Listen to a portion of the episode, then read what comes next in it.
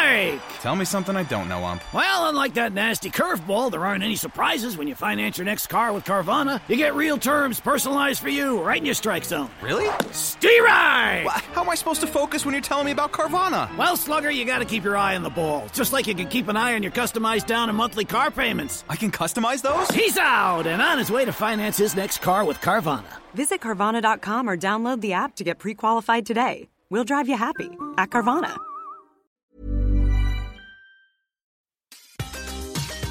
Welcome back to Humans of Purpose, the weekly podcast featuring conversations with local purpose driven leaders. Leaders creating social impact through their work and fostering in a new era of social progress. We want you to listen, connect, and grow with us. Learn more at humansofpurpose.com.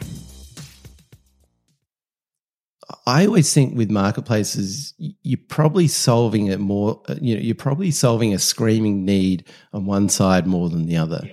And I think for us, there wasn't a good way to sell your art online, and so I, I sort of think we were solving that problem. That you know, we had had that solution was filling a screaming need. So we sort of have just built tools for artists to bring on other artists on that side, and it's grown organically. Welcome back to Humans of Purpose. A bit of housekeeping before I introduce our stellar guest this week. As you may be aware, it can be quite expensive and challenging to run an independent podcast, especially using a social enterprise model. We used to draw most of our revenue from our Patreon supporters via a community support model. Unfortunately, since COVID 19 struck, we lost 75% of our supporters, with just a few loyal champions remaining to the end. Patreon also lacked the ease of use and functionality to enable me to provide the sort of value I wanted directly to our supporters. We had high hopes that dynamic ad revenue from our podcast host would help us to cover costs, but this hasn't been the case. To share transparently with you the mathematics of the situation, it cost me about 500 bucks each month to run the podcast, not including the one day per week I volunteer on top of my full-time job to keep the show running. Current dynamic ad insert revenue and community support now totals about $100 per month. To further complicate the picture, but on a much happier note, we're expecting our first child in May, and my home recording studio has now been converted to the baby to be's room. I'm absolutely thrilled about this, but less thrilled that in its current form, the podcast cannot continue to run sustainably without your support. There are two ways that you can support us, both new. Firstly, as an individual, you can become a Humans of Purpose member via our new platform, Supercast. Supercast gives us both an easier way that I can share exclusive member only content with you, including ad free episodes, full transcripts of every episode, detailed email on every episode, personal audio notes on every episode, private discussion group access, and brokered introductions to podcast guests. If just 1% of you from our pool of 7,000 monthly listeners decide to join me on this mission, I can do so and take steps to grow our community and impact. My long term goal for the podcast is to turn our website into a vibrant, learning, supporting, and connective community of practice for purpose driven people and organisations. I'm extremely grateful to have run Humans of Purpose to date and would like nothing more than to continue to invest my hard work and passion into the show well into the future. To get your membership and support our sustainability, just hit the link in our show notes under membership or head directly to humansofpurpose.supercast.com. The second way that you can support us is by choosing to promote your organisation, goods, or services on Humans of Purpose via one of our sponsorship or promotional packages. We offer just 10 of these opportunities per year, and they enable values aligned offerings to appear, to appear on the show, along with guest appearances and a number of other promotional perks. To learn more, just hit the link in our show notes under promotional packages, or just head to humansofpurpose.com and scroll down to the middle of the page. Now, thanks very much for your patience. Our amazing guest this week is George Hartley. George was referred into the podcast by our, one of our favourite former guests, Judy Anderson, who still has the best automatic email replies in the business. George is the co founder of Bluethumb and SmartrMail. He talks about his entrepreneurship journey on the podcast, but mainly about Bluethumb, which is Australia's largest online art gallery. Now, you might at this point be thinking, does Mike actually like art? Why is he talking to George about art? So, a few things stand out about George and what he's doing.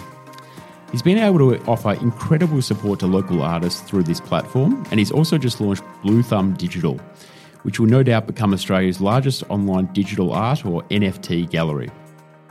George is also a mentor and investor working with the Startmate program. We're having lunch next week on Wednesday, uh, one day post release, so let's hope he enjoys the podcast as much as I did. I think and I hope you are going to enjoy my conversation with George as much as I did. So I'm thrilled to be here with George from Bluethumb, and even better, he brought along his own bottle of whiskey that we are now indulging in. Welcome, George. Thanks. Thanks for having me on. What a superstar. How did you think to do that? Were you aware of the Human's Purpose whiskey reputation? It's a Thursday night, and was, as I was leaving the door, I'm like, you know what? Probably take whiskey. I love this guy because he, he turns up to the house with a Patagonia t shirt on and Allbirds shoes, and I was wearing the exact same thing. So I think I'm thinking this is my guy. He's got a mullet and a moustache. There's a lot more hair everywhere than me, but um, he's going well otherwise. so great to have you, mate. Thanks for coming. Um, look, so much to talk about. I'm really keen to talk NFTs, art, supporting local artists, also your startup um, journey, really. Um, take us back to the beginning and tell me maybe how you got into entrepreneurship in the beginning and sort of what you were thinking. Yeah, sure, sure. Um, so, yeah, we, we sort of came in a roundabout way, I guess, like most people. So, I, uh, you know, my brother and I had always kind of wanted to do something online together. Um, and I, I sort of been a musician in my 20s and sort of an indie musician and um, kind of never quite got to where I wanted to. And so sort of went back into working and working in the digital field and then studied computer science. And um, I was sort of making apps at the time and, and he was in finance. And yeah, this was back in 2011. And we're like, okay, now's the time. Let's let, you know, let's do a marketplace online. We liked marketplaces. Um, what do you like about marketplaces?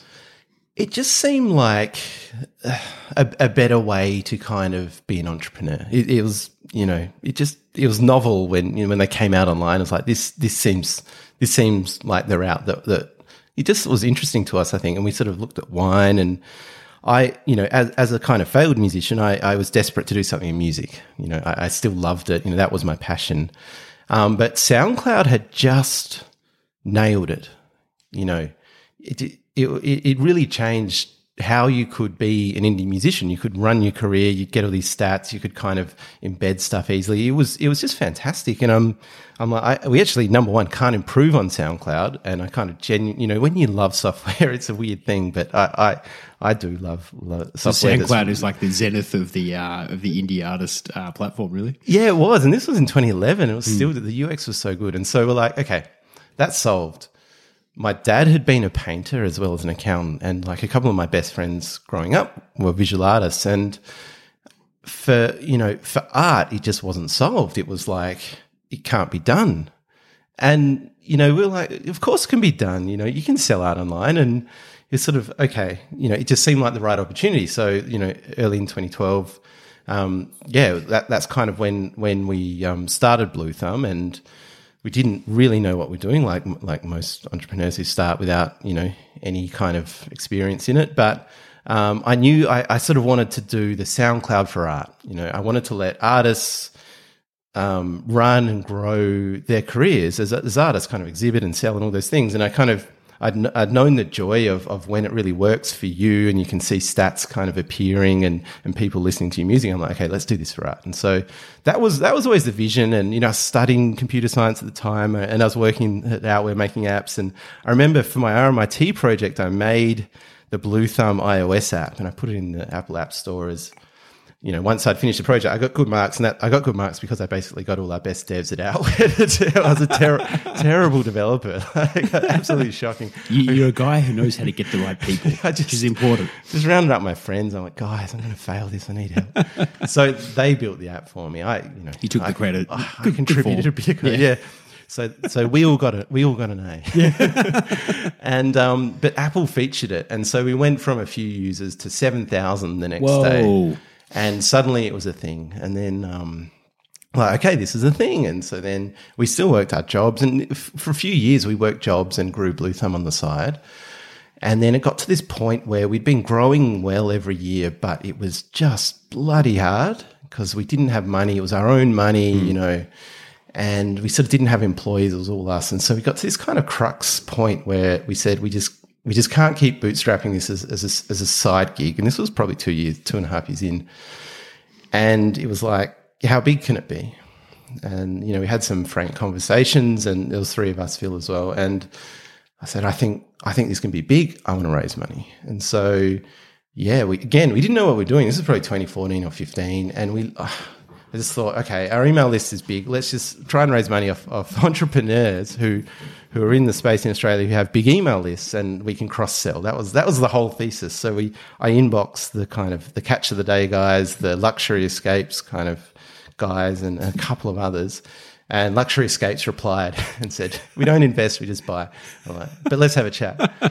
And yeah, and I know a lot of people have been on Luxury Escapes and they bloody love it. Yeah, yeah. Well, it, it, yeah, it's it's an amazing company. And what happened was, you know, they um they actually did end up investing, and that was uh, Adam and Jeremy, the founders. And so they came on as our first angel investors, and they actually knew what they were doing, and so. they um that that was really pivotal. So suddenly we had a bit of money, we could quit our jobs, we could go on it, and we actually had people on the board or you know sort of mentors who were, were at scale and had been through it, and you know could kind of yeah help help kind of steer the ship with us. So that was really a pivotal point. And then yeah, since then yeah we we've just kind of grown it to what it is now. And so Australia is, Australia's biggest online art marketplace. And um, yeah, yeah, we um, have, uh, I don't know what our head count is, above 30. Yep. And yeah, it's, you know, since they put their money in, it's more than doubled every year. You know, it's, it's 64 yeah. times, I looked at stats, it's 64 times bigger than when they put their money in. And, um, those are it, figures that investors would like to hear. yeah, it's it's a funny one because we never we haven't taken institutional money before, um, and it's something we might think about. Um, you know, if if this year, but it um, yeah, it's one of the things. I feel like we were too early to really, you know, there weren't as many funds back in 2012. Oh yeah, it seems like a different landscape now. But, but. you found yourself in that space, and you're pretty um, you make it sound obviously like quite straightforward sourcing funding and everything like that. But you had a fair bit of experience because you had Sendy first, and then you had SmartrMail. So maybe just take us back a step through um, that, and also your your kind of involvement with Startmate, and maybe how that contributed to the situation. Yeah, for sure. Um, so uh, third co-founder Phil. He, know, he was big on Warrior Forum, which was this funny like buy and sell, like you know, growth forum back back in the early two thousands. And so we actually bought and sold a couple of websites and kind of learned the ropes a little bit about SEO and growth. And along the way, we bought an email company called Syndicate, which was a nice, simple email company. So we sort of learned what it was to run a SaaS, I guess. And then on Bluethumb, we built this tool that used data, basically buyer data of what were they favoring, what were they adding to cart, to send them recommendation emails and it was a really um, it's like a kind of a super valuable retention tool. we're like, mm. holy, like this should this kind of tool should should exist for other other e-commerce, and and it, it didn't. You had to pay enterprise prices to do that at the time. So we're like, why don't we spin up a company that that that does this for anyone on a Shopify or BigCommerce, you know, doing e-commerce. So so we sort of started this this company called SmartrMail, which is like a um, yeah, a marketing automation company that lets you use your data as a as an online seller to to do better email marketing, mm-hmm. better automation. Um, so we started that separately from Bluethumb, and um, that was sort of, I guess, almost concurrent. So that started 2016, and then um, that needed money too. Suddenly, we just you know you learn these lessons that oh, a SaaS actually requires is harder to bootstrap than you think. Everything's harder to bootstrap than yeah, you think. absolutely. so we then uh, we raised a bit of money on that, and with SmartrMail, we we went through Startmate in uh, 2017, which was still a, a, bit of a smaller program than it is now, I'd say.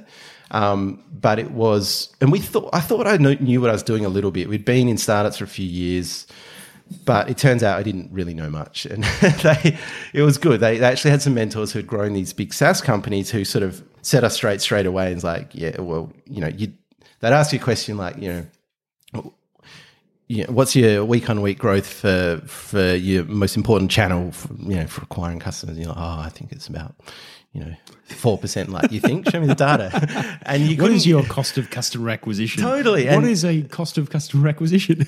exactly. And and they wouldn't let you get away with anything but a number. Yep. Which was such a good thing to learn. It's like, okay, if you get asked a question, you sh- it should be yes, no, a number, or I'll find out, right? you know, show me the data, Yeah. you know? And so that, that actually was super helpful. That was 2017. Um, and that, that's gone well. That's, that's grown on its own steam sort of, um, pretty well. That, and that's got a team of 18. Um, That's um, SmartrMail. Smarter Mail. Yep. Yep, yep. Um, and that, um, as, as part of Startmate, it, what, what's actually been re- really cool is um, I've sort of stayed involved. So um, we went through Startmate, and then um, you know, uh, uh, maybe eighteen months later, I, I went back as a mentor, and um, it's been yeah, it's it's been amazing. I've you know, probably seen more than hundred startups, I'd say, come through.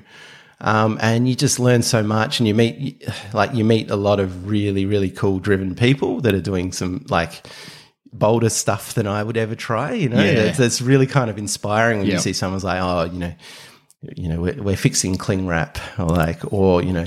You know, we're mining asteroids or something. It's just like, holy Yep. shit! Oh, I'm, clearly- I'm, I'm doing clearly- email marketing. Yeah, clearly someone art. has to mine asteroids, and you know why, why not you? You know, exactly, and, and and I really applaud it. And um, it's amazing. yeah, so it's good, and and I also invest in them as well, and Hmm. I, I feel like you know if I'm in there and you can see you can see how good they are, and see the ones that really grow. I'm like, well, why not? Put. Do in you, a bit do of you um, what do you back more, the people or the idea?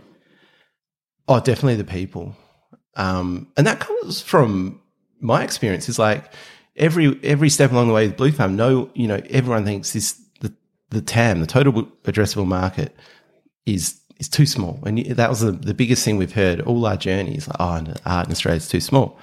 Well, the reality is, you know, if you have big ambitions, it's not. If you build it, they will come. Yeah, or, or that you can grow the pie. It's Yeah. like if Isn't that part of your? Um, if you're in an innovative space, you have to grow the market. That's part of it, right? Totally. And if if you have someone who's ambitious Hmm. and curious and driven or, or you know persistent, Yep. you you can start with the smallest niche imaginable. Hmm. You can start with a total addressable market of of forty million bucks. Yep. But as long as they keep expanding their purview, as long as they keep kind of the eyes go, go higher at the horizon at, each step, it- you know, it's kind of unbounded. Like Totally. I guess like the extreme example is Amazon. Yeah.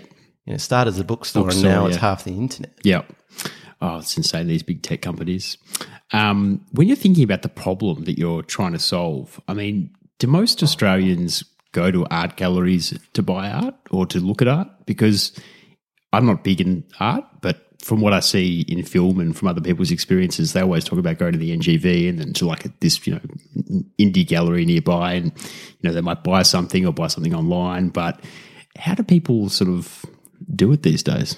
Yeah, it's a funny one. I would guess at the time we launched Bluethumb, most Australians, the biggest seller of art would have been IKEA. Hmm. IKEA. Yeah, Okay.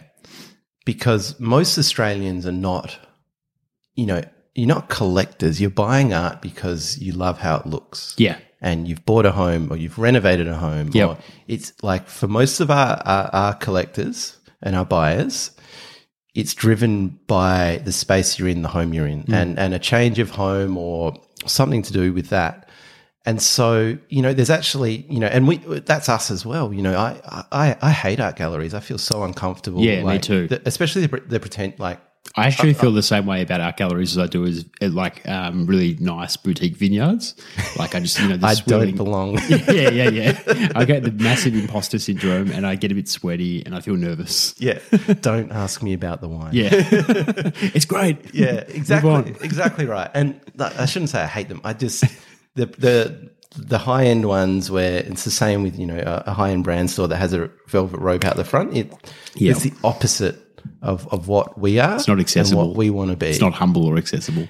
exactly. It doesn't. It doesn't help and welcome you. And so that's our opportunity as well. It's like we you know we sort of started from art art for your home and you know we've a- as we've grown we've kind of welcomed more and more i guess name artists to us um it's been interest, some interesting engineering kind of challenges to kind of to deal with the amount of art as well and how Oh, do you yeah. show the right art to the right visitor and you know if if you're an artist who's kind of at that point in your career where you're you're in the rare rare kind of rarefied air you don't want your art shown next to someone who's learning learning the skills. I guess so. That, that's been a hard thing to, to, to solve for us. But Yeah, and I think you know building a marketplace, and correct me if I'm wrong, but it, to me it seems like it's a two sided platform. So you've got to attract both the buyers and the sellers of, of the art or the artists. Who has been easier to bring on, and who's been more challenging to kind of get you know onto the site? Yeah, we we work at, at both sides. Um, I always think with marketplaces, you're probably solving it more. You know, you're probably solving a screaming need on one side more than the other. Yep. And I think for us, there wasn't a good way to sell your art online, and so I, I sort of think we were solving that problem. That you know, we had had that solution was filling a screaming need. So we sort of have just built tools for artists to bring on other artists on that side, hmm. and it's grown organically. And and we've, I guess, we've kind of helped foster as much as we can a, a community to help artists grow their careers amongst themselves. And that's been really our superpower, I think, on on how we've grown. You know, we've got seventeen thousand exhibiting artists, and it's really been them helping each other. Um, on the buyer side, yeah, that that's been the real kind of scientific grind and money, and yeah, it's you know bringing buyers is is. Uh, and from what I can see on, on sort of other art marketplaces as well, bringing the buyers is where you kind of have to spend on acquisition Yeah. and really That's kind of harder to acquire. Yeah. Because I guess if you think about it, every local indie Australian artist, indie or not, um, would kind of be interested in getting more eyeballs across their art. But you have to, the barrier you have to overcome with people and like your average person is educating them about how to interact like in an online space with art as well, you know? Because I think there's like, there's a tangibility to art where people will think, oh, I have to go to a gallery and that's where I have to buy the art. So that maybe they wouldn't even be thinking to go online to buy art. I'm not sure. Yeah, it's it's. I guess we've found that that they are, and and people do Google buy art online. Like Yeah. that's that's a pretty important key term. But the the um, the trust of will this turn up and look as good? That's that's been that was traditionally our biggest hurdle to Yep. to get over. And and early on, uh, Ed or Phil had this idea where, well, you know, why don't we just let people ship it free to their house? If it turns up and they don't like it, they can ship it free back within seven days. And that was like a really important change we did on the website. Yep. That free free shipping, free returns, because that was the constant thing. It was like, oh, you know, it probably won't look as good in the flesh. Yeah. So it overcomes that reluctance. Kind of. Exactly, yeah, because it's, it's it's kind of zero risk. Yeah. and so we we did that early, and I, I I feel like they thought of it. I don't think we'd seen it before. Um, and yeah, that was that was a bit of a game changer with with getting people. You know, our average cart size before we did that was a couple of hundred bucks, and it jumped straight up to like above six hundred bucks. Um, because suddenly people had a bit more trust that okay, if this if this turns up and doesn't look as good, send it home.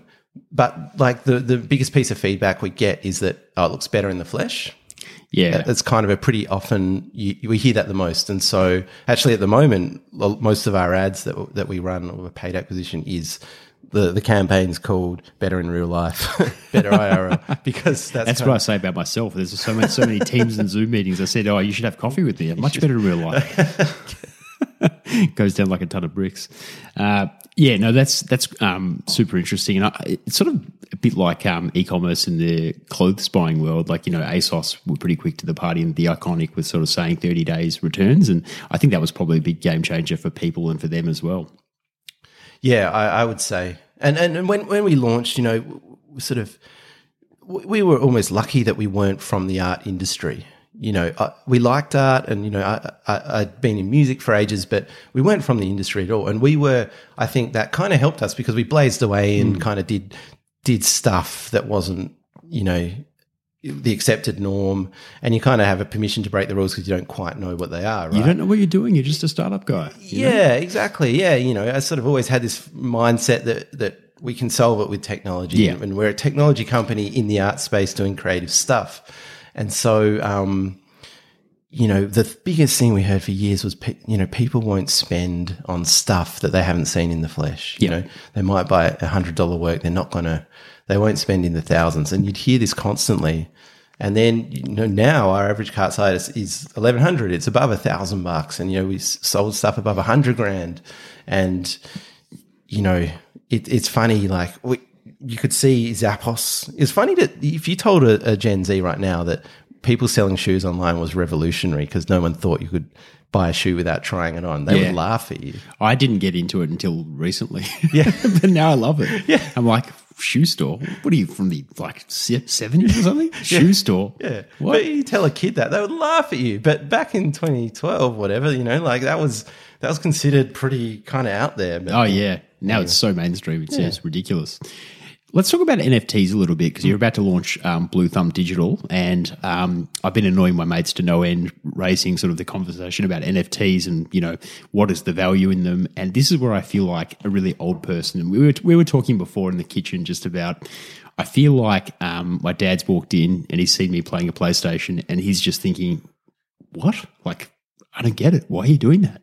And I feel like I'm now my dad with NFTs, and this younger generation like clearly gets what's going on. But like you can see this beautiful piece of humans of purpose art from a local artist in Geelong. Um, shout out to Loz Green if you're listening. And um, I just think I have this beautiful physical art. Every time I come into this room, I love it. So maybe let's just talk a bit about what is the what is an NFT? What's the value of NFT in the art world, and why would you be in that space as opposed to physical, or is it both? Sure. Yeah, yeah. And I, I can talk about how we got there with Bluethumb as well. Yeah. In fact, I'll, I'll start there and Sure. we'll go into the. Sorry about yeah, the volley of questions, by the way. Yeah, There's a lot in yeah, there. no, yeah. Like, so back, I think it was 2018. My, my aunt, who who is an art collector and has been an art collector for a long time, said, "You know, what are you doing with digital?" I'm like, "Digital art, Pff, nothing." Why? She's like, "Well, that's where like a lot of the interesting contemporary art is. You know, it's digital." I'm like, "Huh? Is it?" okay, all right, Whatever, aunt. and there's from that point along, sort of digital art has been rattling around in my brain. So, and I'm like, okay, digital art, but like, how how do you price a JPEG? Yeah. How do you sell it? You Yeah. know, like, I and we, wanted to do it. We okay, sculpture and digital. We wanted to do it. Sculpture was a shipping issue. Digital was a scarcity issue, and we're like, okay, you know, we have photography. Maybe we can sell limited runs of digital as prints that are signed. So that was going to be our solution until you know we, we were spinning that up when NFTs launched, and suddenly NFTs, you know, from like uh, have solved how you how you can own something on the internet. That's really what an NFT, in my opinion, is. It it lets you own something on the internet and prove ownership because it's on a blockchain. It's on a public blockchain. I own this thing. So it's, uh, it's inherently connect, connected to the concept and the mechanism of the blockchain. Yeah, exactly right. You know, like you know, most of them, I guess, are on Ethereum blockchain. There's others, but effectively, there's there's this ledger, you know, this this database or a ledger of of kind of um, with NFTs ownership, and you can say this proves that I own this thing, like whatever it is, you know, something digital. And if you think in like really high level terms around, say, you know, music or or maybe audiobooks or something, up until now, you're sort of renting. You, you, Yeah. You're on Spotify, you're renting access to listen to this stuff on mm. Audible. You're sort of paying this monthly fee. You don't really own anything. But with an NFT, you can claim ownership of a song or of a manuscript if, if it was sold or, or of an artwork. J, it can be a picture of a monkey as a JPEG, or it can be like an incredible, like 3D animation that you can kind of get lost in and, and go, yeah, that sort of is intricate and and like a, like almost a magic eye, which some of the stuff is on Bluethumb Digital, and so that's kind of what it really is. An NFT just lets you own something digital. And so the cool thing is we, we've we've got hundreds of digital artists on Bluethumb, and, and for like years, people have been kind of trying to sell and upload digital artwork, and we we didn't have a mechanism, so we sort of said no, you can't. Um, it lets us do it, which is amazing. And obviously, there's like this huge kind of boom, probably bubble in it, especially, you know, when you see the, the prices of, of some of the really kind of trendy profile series and whatnot. But like, what it really has done is it's expanded the pie of what art is. Oh yeah, Like- it's it's sort of like a conceptual game changer, right? Yeah, it's just another medium that you can go very deep on that that's added into what art is. And like like I said, hundreds of our artists actually do digital art as well. They just haven't been able to properly sell it and, and kind of add it to like yeah, that they're kind of yeah, add it to to what they do as a as a kind of career path to to sustain themselves and make money until NFTs. So that's that's super exciting. That's amazing. And so, you know, whether the bubble kind of pops, which you know, having having had Bitcoin for a few years and been through a few cycles, I you know, I I do think it'll come off. Tell us about how you did well out of Bitcoin. you promised you would. I yeah, I bought some I bought some Bitcoin years ago in uh, 2015 and, and a bit in 2016 when a friend finally kind of explained in terms that I got about a, a, provision, a permissionless monetary system that you know that wasn't say the US dollar that wasn't controlled by any one country. This is just a, a, a like a beautifully designed system that has incentives to run it, and you can transfer it anywhere and there's no way it can be kind of corrupted or, or inflated mm. or anything else. And suddenly it all made sense to me back then. And so, yeah, I bought, yeah, I bought some Bitcoin, just like a small investment, but kind of thankfully held a bunch of it. So, yeah, the, I, I've kind of seen the highs and lows since then. And let me tell you, there've been some lows. Real roller coaster, isn't it? I, I remember I needed new curtains, and I remember selling. I sold half a Bitcoin for like two sets of curtains back in the lowest point it got to in 2018 or 19. Just thinking what those curtains are now worth. Do you remember that guy who bought uh, who spent a Bitcoin on pizza? Yeah, yeah, pizza? yeah. Lots of yeah, yeah, yeah. There's so many. Of There's stories, lots of good stories yeah, like that. But but yeah, like you know, I've I've kind of thought it's been a mate. Like I've been really into it mm. since then. And you know, when Ethereum came up, it was it seemed cool. It's kind of like Bitcoin, but programmable. You can do so much more with it. Right now, though, there's like there's a proper anyone who's in you know collecting NFTs, whatever, it will tell you there's a, a big problem with the kind of the gas fees, the transaction fees yeah. on Ethereum. Yeah, and it's it's kind of like like untenable to be buying and selling you know, uh, affordable artwork for 100, 200 bucks when you're paying 100 or 150 bucks in gas transaction Whoa, fee. Yeah, that's really? yeah what it's at at the moment, and it's kind of just I think I, I'm I don't know enough, but I, I think it's just to, due to kind of an overwhelm of the network. And we need to get Vitalik Buterin in here to just weigh in yeah, on this and solve this problem. I know, come on, Vitalik. Yeah, yeah. honestly. Uh, so yeah, so that that's you know that's a problem, but I think it'll be solved. Like the, you know, it progresses and, and, you know, the, these things do get solved. And some people think it's going to, you know, there's, there's other, um, like there are other kind of platforms that are sort of on the rise, like Polygon, um, Flow, uh, uh, you know, a few others.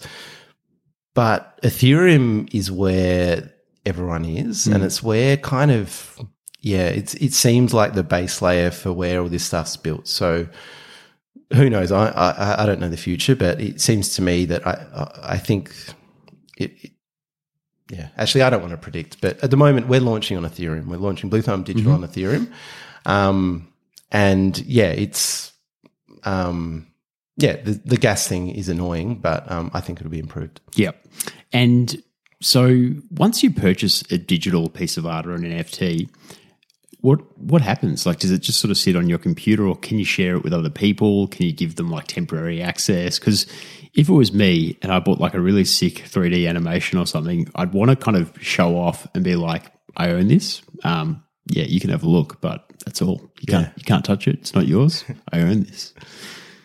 Yeah, it's a funny one. Like you know, having been in art, like I think the two psychological drivers of why do you buy art are number one to display it, to like show it in your home, yep. to say this is this is my taste, this is what mm. I like, this is who I am. This is a Monet. Mm, correct. Yeah. Like you should yep. see my Monet collection. no, so it's like number one to display the art. Number two is to collect. Yep. You know, and these are two kind of psychological drivers for for art. And most people on Bluethumb, I think, are more about this is kind of to display. I, I want this looks amazing. This is what I want in my home.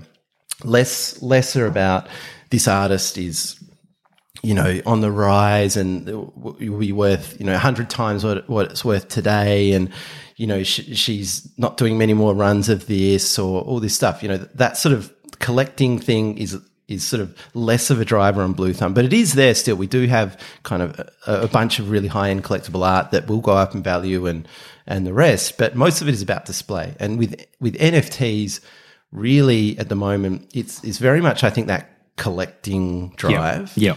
And so it's like, you know, if you're a kid, do you, did you ever collect basketballs or play marbles? Oh, yeah, basketball or, cards. Bas- yeah, sorry, basketball cards. stuff. Yeah, yeah, exactly. Yeah. You know, that, and, you know, there's that I thrill. still collect stuff. I, I love um, retro Nikes.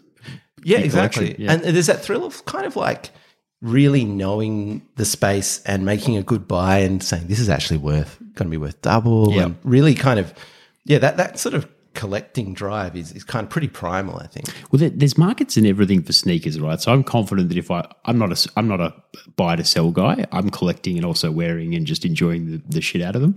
But if I was to buy like a really scarce piece of uh, NFT art run or something that's a 3D animation, what is the the kind of um, the liquidity like, and what's the what's my opportunity to sell like in the in the space? Is it still evolving or?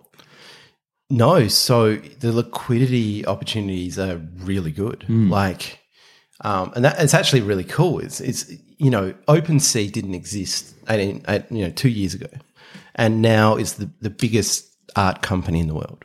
So its current run rate is about seventy eight billion sales a year. Wow, Like, mind blowing. OpenSea. OpenSea, yeah. And so they're like a, a marketplace for all NFTs, secondary, primary, all that stuff. Um, and so the liquidity on there is amazing, like for the collectible stuff. Um, and yeah, it's, it's, it, you know, it's, it's not that hard to kind of buy and sell on that. There- There are still barriers to entry, you know, understanding the kind of, um, you know, setting up a like a, a MetaMask or you know any of the wallets on Wallet Connect. There, there's these barriers that you sort of don't make it as easy as e-commerce. Um, but yeah, being able to sort of list and sell on there actually is not not so hard. Yeah. Um, but I I guess just getting back to that that point about like collecting and display, like N- NFTs don't have the display thing nailed. Actually, it, Yeah. it sucks. Like you've got the you know you've got a kind of you know a Bored Ape picture on your phone, Yep. you know in in your rainbow wallet, Yeah, or yeah, yeah. it's like it. Yeah, So there's wallets for the for the visual NFTs, the art. yeah, Yeah. Well, a, a lot of the the like ETH wallets these days actually will will show you your NFTs, which is kind of cool. But it's sitting on your phone. So, but when we launched Bluethumb, we wanted we wanted to kind of solve the um, we wanted to solve the display thing because that's super important.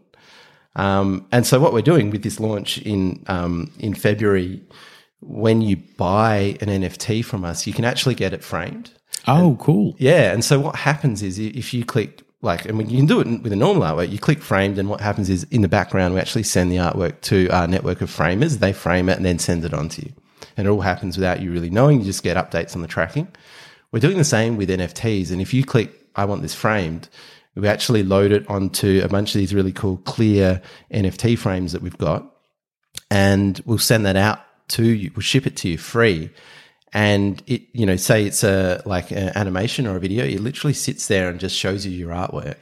Oh, so it's like a, a- floating plastic flat frame. Oh, okay. So this was going to be my next question, right? Like, because if it was me and I'd bought like a really sick NFT, I'd be tempted to set up like just a big monitor in my lounge room just to play that constantly. So is that kind of like what you're getting at? It's exactly what it is. Okay. And, and so it- that gives you the display element that's currently missing from that whole formula. Exactly, and and it comes out and it's um it's shipped to you as your NFT, and yeah, it, it, it you can display it like any other artwork. Now, Um, now I'm interested. Now, you, now you've got me uh, super interested. Okay. Oh wow! So you're showing me, yeah. Okay, sorry. you've just shown me a really cool. Uh, for those who can't see, which is uh, everyone, uh, the two of us. but yeah, it's basically you can get your NFT framed. He's, uh, uh, George is showing me the, the framed NFTs, and they look very impressive. So that's huge. I mean, that's big. Like, someone made this comment to me the other day that I think summed up my frustration with the whole space and not understanding it fully. When they said, "Oh, you- you've got a great collection of Nike shoes. Why don't you buy them all digitally in NFT mode um, or in the metaverse?" And I was just thinking, why? I mean, this verse. Like I've got that, I tangibly have them. But I think I would think differently. Like if you said, you know, that humans of purpose painting you've got, it's on a wall, but would you like to have a digital version of it? I probably would. You know, that would be cool. It's almost like having something that you can take around and use differently to a piece of art that maybe you already own or would want to own, but couldn't quite, you know, afford or something. Yeah. For me, it's just another medium of art. Yeah. I, I'm not as big a fan uh, as you know of the um, the profile art collections and and you know some yeah the the the virtual Nike Yeah. for for me that's that's pure like Who's collect- buying virtual Nikes? Well, I think the people who like collecting, you know, you, It's a I- collecting I, thing. collected basketball cards. I collected Yeah. marbles. I, Yeah. it's just They're, a, they're all physical things, though. So yeah, but it's it's It's the new age, maybe. Yeah, It's new. if if you collecting Z. digitally, collecting physically, it's Yeah, it's still, still like collecting. getting a you know get amassing a collection of Yep. value and Yep. the same kind of joy. I think, yeah. Yeah. But for me, I, I just the digital art side of things is yeah, it's a lot of the art is just really really mind blowingly good. So Oh, yeah. I can't wait to um, explore a little bit more. So, when are you launching Bluethumb Digital? Um, February 17 is um, is the launch. So, we're recording today on February 10. So, probably when you hear this, it will have already launched, uh, which is very exciting, but not for that long. So, Yeah, cool. And it's it's just at bluethumb.digital. Um, yeah, very exciting. And um, what's in your house? I mean, I- I'm just curious because you're kind of the man in this space. So, do you have like a lot of conventional, um, like local local artist physical work and some NFTs, or what's what's going on in the pad? yeah, I um I've got a bunch of um, art from Bluethumb from artists I like. Um, there's a couple of spots that I'm sort of still need to fill as well, which is good. Actually, some of our some of our kind of um, you know really keen collectors um, run out of wall space. and like, I would love, I'd love to buy more, but um, but I've run out of wall space. I need to buy a bigger house, Yeah, yeah, I know, big house. Yeah, yeah. Yeah, that's that's, that's always been the bigger house. Yeah, yeah. Um, um, so yeah, no, a, a- a bunch of like um, Bluethumb artists are all over my walls, and yeah, I've got a couple of NFTs from these frames. These frames have been really hard to to get actually. Um, we've ended up having to go direct to China and spoke to a bunch of manufacturers, and yeah, we've literally sourced, we've got them made ourselves because it, yeah, they just they haven't been easy to get. So um, it's funny, it's like this um, kind of logistical problem in the background, but I didn't want to launch without giving our buyers the ability to get it physically Yeah.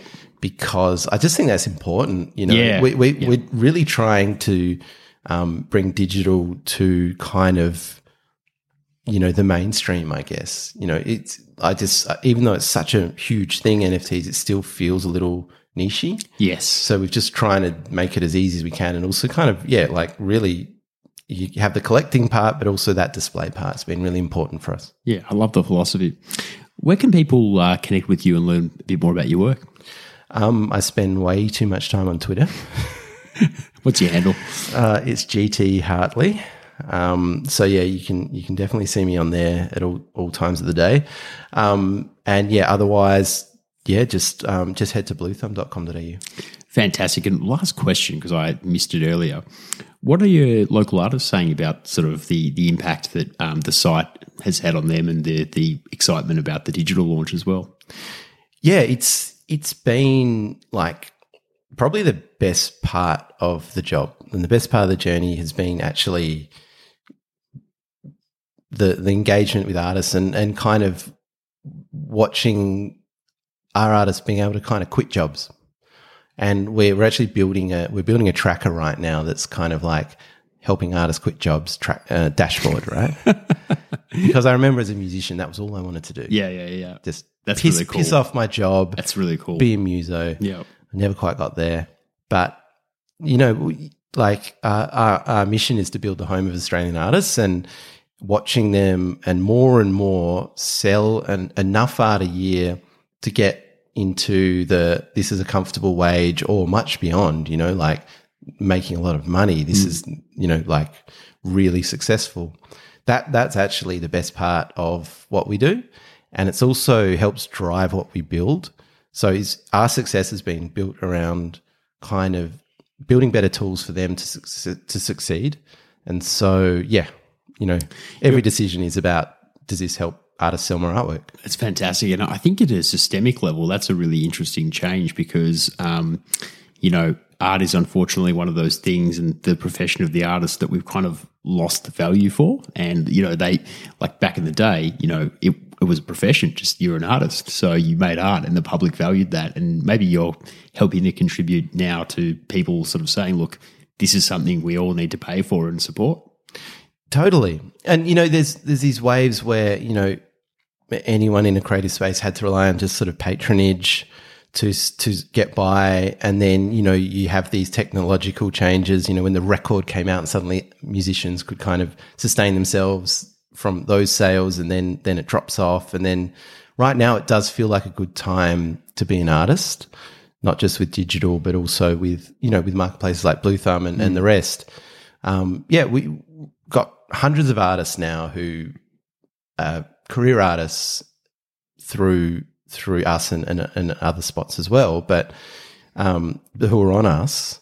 And yeah, it's you know it's just really really nice to see, and you know sort of it.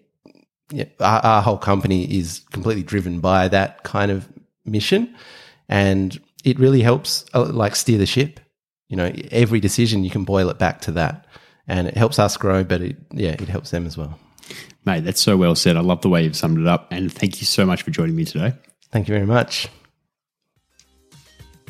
If you enjoyed this episode, make sure you hit the subscribe button in your podcast player or the link in today's episode notes. Why not share the podcast with your networks? After all, 62% of our subscribers come from word of mouth recommendations and social shares. You could also leave us a five star review and some kind words in the iTunes store. If you love what we do each week and want to support the show, you should join our growing community of Patreon supporters or consider becoming a show sponsor. To learn more about all of that, just head to humansofpurpose.com.